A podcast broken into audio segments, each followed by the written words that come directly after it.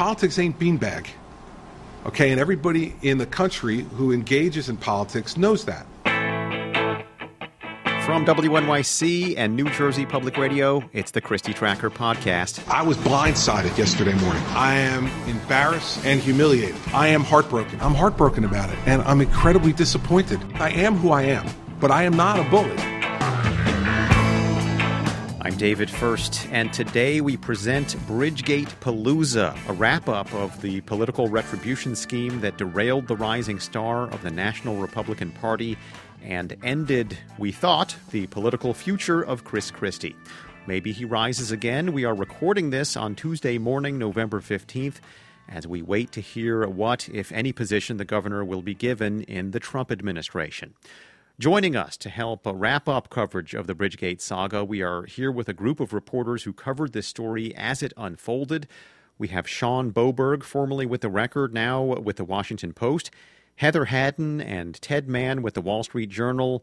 Back for more, Tom Moran, the Star Ledger's editorial page editor, and of course, WNYC's Andrea Bernstein and Matt Katz. Welcome. Hey, David. Thank Thanks, David. All the Bridgegate journalist celebrities of sorts. I feel more cheerful already to be in such good company. Shawn Boburg, you were part of a team at the record that uh, helped break the story of uh, these mysterious lane closures at, at, the George Washington Bridge that were thought to be a political payback scheme. Uh, take us behind the scenes while you were working on this. What were the big tips that helped you discover what was going on here? Well, the first indication that anything was amiss was, of course, uh, John Cichowski, wrote the Road Warrior column columnist for the record. Uh, posing the question um, the day that the, the lanes were reopened, whether this was political retribution. And the story sort of simmered for a couple of months, partly uh, because an election was near. But behind the scenes, I mean, I can tell you that from the earliest days, our executive editor, Marty Gottlieb, came over to me and said, you know, there's this theory out there that this was political retribution. Is this even possible? And I told him, yeah, you know, I mentioned David Wildstein's name. We we had written a profile of him and his antics previously were were documented and well known within the agency. This had his fingerprints all over it. It just bubbled out from there, and I think the you know obviously the the key moment here is when the subpoenas are issued, and David Wildstein makes this calculation that he's going to turn over all these explosive emails and text messages, and it just unraveled from there. David Wildstein, of course, the uh, former Port Authority official who later pled guilty to the Bridgegate scheme, and you broke the story revealing Bridget Kelly's time for some traffic problems in Fort Lee email. Yeah, that was that was a January morning. We're we're approaching what three years now. You know, it's so distant, but so much has happened. I called her that morning, by the way, and reached her on her cell phone, and I think she was on her way to work. I posed uh, the the text of the email to her and asked her for a response, and she said she was literally on a conference call and she would have to call me back. Uh, and she said she would do that later in the day. And now, with all the the emergence of all the the correspondence and the emails going back and forth behind the scenes within the Christie administration, we now know that that was never really the plan, and of course, it didn't happen. So, when did you first see that email, and, and what did you think when you saw it? I first saw that email probably 12 hours before we published. I was up all night the previous night writing. There was a release of the documents planned that day. It was under embargo, I believe, for 9 a.m. I had already seen the email, but I also confirmed the contents of the email independently from separate sources, which allowed us to break it early. Tell us a little about like your emotional reaction when you read it. So, without um, revealing sources, I can tell you that for everyone who read it, including people in the newsroom, there was a sense of wonderment. Like, could this be real? This, on its face, this document seems to indicate that this was, it confirms the, the wildest theories about this. And I think some people thought you know, is this a trap? Could, why would David Wildstein turn this over? Doesn't this seem to implicate him? Could this be read different ways? So there was this this duality of this appears to be a smoking gun, but what are we not seeing here? And ultimately, I think you know this issue came up at the trial. The document sort of speaks for itself and is open to, I think, limited interpretation. And so we just publish it and let it speak for itself. But obviously, when we first saw it, we were really surprised. Hey, hey, Tom Moran, working at the Star Ledger, when did you know that something was going on here? Not not just a regular traffic jam in Fort Lee. Uh, after I read Shawn Boburg and listened to WNYC, I'm sorry to say. I mean, this was. Uh, you know that email broke it open. So you figure the the lane closings were in September, and that you know, that was January 8th, I think, right, Shawn? Yeah. It was the day before he had that January 9th press conference saying I was blindsided by this. I was done with my workout yesterday morning and got a call from my communications director at about 8:50, 8:55 informing me of this story that had just broken on the Bergen Record website. That was the first time I knew about this. So it's a four month stretch, right? And it, it, during that period, there were several breaks in the story that made it more and more real. At first, it seemed almost too bizarre to imagine. And gradually, it began dawning on people, culminating in that January 8th story that Shawn was just talking about, where, oh my God, they actually did this. They actually endangered people's health, and people lost job interviews and doctor's appointments just to exact revenge. It's, it still remains the most sort of bizarre political story uh, that uh, in modern New Jersey political history, obviously. At least that doesn't involve sex. as bad as that email is, is it wrong that I'm smelling the second email was even more damaging in the trial, I thought, than time for some traffic problems? Kelly had a sort of implausible explanation that, oh, that's the way David and I talk, time for traffic problems. We said that on all the traffic studies. It was a stretch, but is it wrong that I'm smiling she just got killed on? That one indicated that almost you're taking joy in the in the uh, inflicting punishment. But at the time, the time for some traffic problems email was the one that indicated there was an order from the governor's office and subpoena power from the legislature was running out in just a few days, and this is what kept the legislative investigation alive. In the moment, that was a bigger deal. And Shawn, I remember you telling me when uh, I interviewed you for my book about Christie and Bridgegate at a diner, appropriately enough, and you, you told me something about how like there was there was something with the the bridge and Bridget, the fact that the woman responsible is named has a bridge in her name. Didn't you get a hint of that before you got the email, or that would there was some question about it in your mind whether this could be real, given that she has bridge in her name? Yeah, so we got the actual email the previous night, but I had it from sources off the record that this email with mysterious contents but seemingly damning was out there and that it was sent by a female within the you know the top echelon of Christie's inner circle. So there was this little parlor game going on with a couple of sources where they wouldn't say the name and at first, you know, I was guessing like uh, the lieutenant governor, and it was no, I can't say. And then ultimately, I mean, the the tip off, although this wasn't enough confirmation, was, you know, I said to the person, does this email by chance come from someone with the word bridge in her name? And there was there there was just a, uh, an affirmative laugh. Obviously that wasn't enough to go on but that that occurred probably you know my memory's uh, a little bit uh, faded but probably 4 or 5 days before we actually reported on on the actual email. We just needed to firm that up. When we ask somebody something and we're right you frequently get mm, a pause you get who told you that? Which is almost always means like, you're right. Or maybe you get silence. It is a form of great encouragement. What was your relationship like with David Wildstein after you broke that story? Time for some traffic problems in Fort Lee. You continued to be in contact with him, didn't you? No, no, I didn't. I think what came out at trial was that the day he resigned we met in a diner, which is true. Can you tell us what diner? Can you please tell us what diner? I'm just so curious. Well, you know, so I have to walk a fine line. Actually, I would love to talk about that conversation and any other off the record conversations I may have had with him prior to that. Uh, and I actually reached out to his attorney after he spoke about this in the trial and said, you know, will you waive our agreement on off the record discussions? And he said he would not. So I'm going to honor my end of the deal there, but I can tell you that it's true that we met in a diner.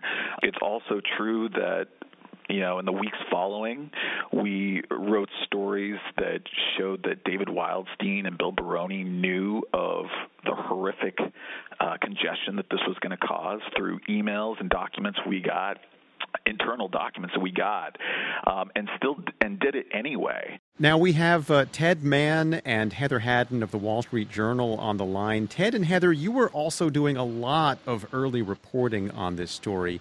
Ted, when you first heard about these weird traffic jams going on in Fort Lee, what tipped you off that there was something else going on? Um, the first conversation I had about this was the Friday that the the closures ended, and a source of mine called me and said something very weird is happening. We met and walked over the Brooklyn Bridge, and that was the first time I found out about the Pat Foye email that, that would only come out a lot later, where it was very clear that this was not a dispute over how well some sort of traffic study had been handled. It was a much uh, graver allegation of misconduct inside the authority, and, and you had a high ranking official telling everyone else that someone had broken the law. I still remember when Ted came into the office and he had just had some covert meeting with some port authority, uh, you know, just not a political appointee, someone who was actually working on the more uh, administrative uh, engineering side.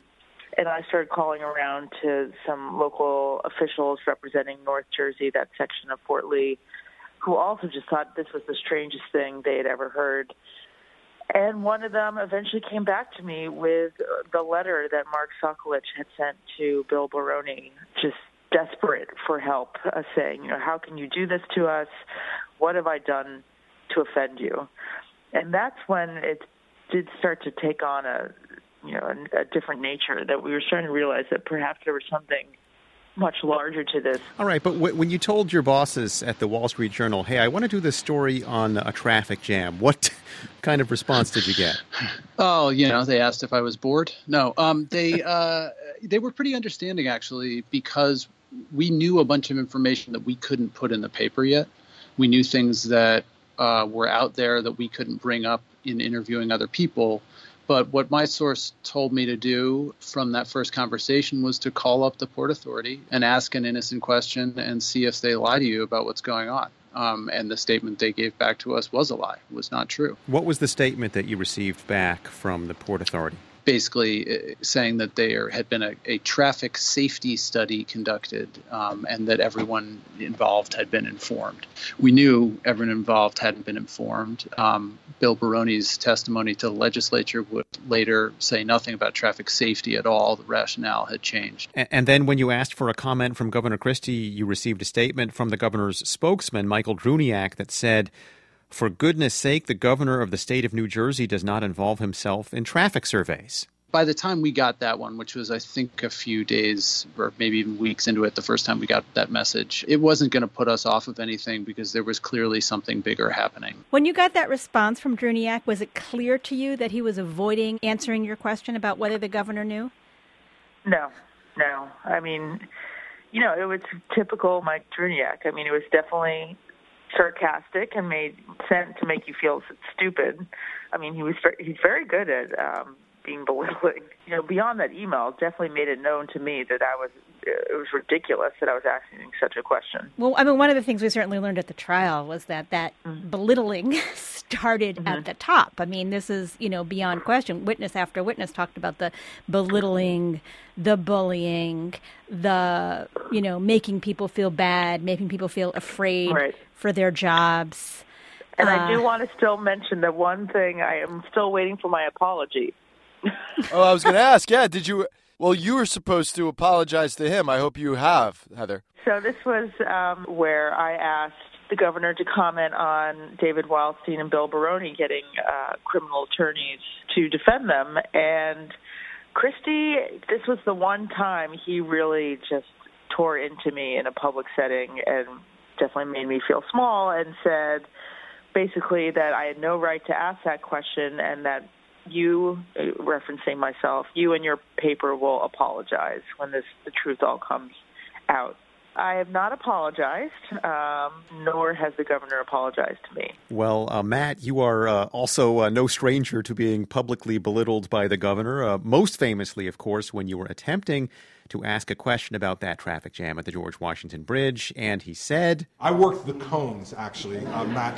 Unbeknownst to everybody, I was actually the guy out there. I was in overalls and a hat, so I wasn't, a, but I actually was the guy working the cones out there. You really are not serious. So we've heard that before, but what is it like when the governor makes fun of you in, in front of a room full of laughing uh, politicians and audience members? Do you begin to doubt your reporting? Yeah, um, I would say it, it certainly can be intimidating, and I, I think that's part of how it's intended. The governor will display mockery most when he has an audience other than the press. In other words, when he does press conferences outside of the State House at public events, and there are lots of people there who are supporters or who are attending some sort of bill signing ceremony, and the people there support the bill. So it certainly can be intimidating because you're getting made fun of by a powerful person in front of a group of people, and sometimes live on television but it's also funny at times, to be honest. I mean, uh, he's a smack talker. That's his sense of humor, and it's also kind of mine. So I get it and I respond to it. And I, there have been times where he's made fun of me, and if you looked over at me, I'm laughing because I actually thought it was funny. What I, what I've come to realize though is uh, it's also more tactical than I think I previously had thought. You know, part of it is to maybe uh, scare away some tough questions. And to put that doubt in your mind of, yeah, why am I asking this question? Sure. Of course he wasn't out there moving the cones. I must be crazy. Right. Like, why am I just listening to what these Democrats are saying? I'm just like a handmaiden for the Democrats, uh, which he's called us. And I'm just going up and asking him some question just because the Democrats are making a big deal about it. And yeah, sure. It can uh, make you think that it's not a real question, and maybe it makes you doubt whether or not it's a story. Well, it's a testimony to all of the reporters here that, uh, in the face of, of some of these responses, you, you never did uh, stop asking the questions. It was all hands on deck, that's for sure. And uh, I don't think I need to tell you that it's um, it's sad that uh, GNY is uh, won't be around anymore because. They really believed in this story, which was amazing. It is a very sad historical turn of events yeah. that uh, Chris Christie is on the transition team and the greater New York section of the Wall Street Journal is no more, whether you had to apologize or not to Chris Christie. Uh, yeah. At least the Port Authority uh, was reformed, and at least that's all been fixed over there. So. All, yeah, it's uh, on both sides, right? In New York and New Jersey. Yeah, really great. After everything that has happened after the trial, it, it keeps coming back to this question did Governor Christie know about the plot to punish Mayor Sokolich before and or during the lane closures? Matt Katz? My hunch is that he did not know before, that he had a hint of it during, and he definitely knew during the cover up period when he was telling us nobody in his administration was involved. Tom Moran, you want to jump in on that? Yeah, I would just work backwards and say there's no question after hearing this testimony. Five people testified he knew about this when he said he was blindsided before that, including three close allies of his. So I don't think there's any question to me that he lied to us about this. I do think there's a big question about whether he directed it or knew about it while it was going on. Shawn? Yeah, I mean, I, I always separate this uh, between a legal question, a political question. The political, the, the evidence that he lied, and and this as a political demerit is huge, overwhelming, and insurmountable. Uh, the legal question, I think, is a much tougher call, and, and I didn't see compelling evidence to, to make a, a legal case against him. I mean, legally, the evidence that Bridget Kelly presented at trial that she spoke to Christie beforehand was uncontradicted. Uh, she was not cross examined on Did She Tell Christie Before, so there's nothing to contradict what she said that she told him and she told Kevin O'Dowd, his chief of staff. All three of the defendants, including David Wildstein, said they told Christie about it while it was happening, also not cross examined, also unchallenged in the court. These are people who didn't think they were going to get caught. And when they didn't think they were going to get caught, they weren't weeping and they weren't appealing to you to consider their backgrounds in public service and they weren't, uh, you know, actually studying the equity of how traffic lanes are distributed. They were speaking eh, very nastily about their fellow human beings, and they were doing things that they would never justify in the light of day.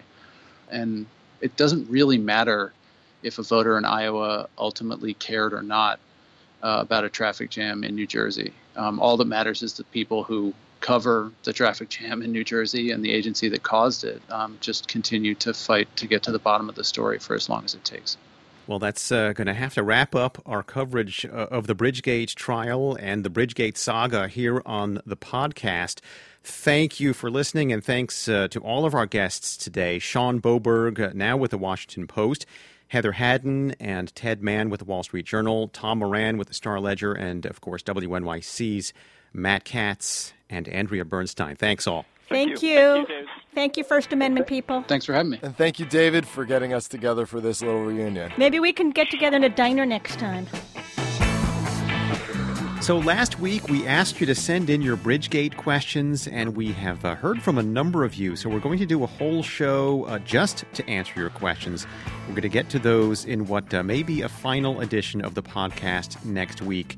Meanwhile, if uh, you would like to send in a question for Matt and Andrea to answer, call us with your question about Bridgegate. The number to call is 402 413 WNYC. That's 402 413 9692. Uh, leave your question, leave your name if you like, and uh, we may play your question on the podcast next week.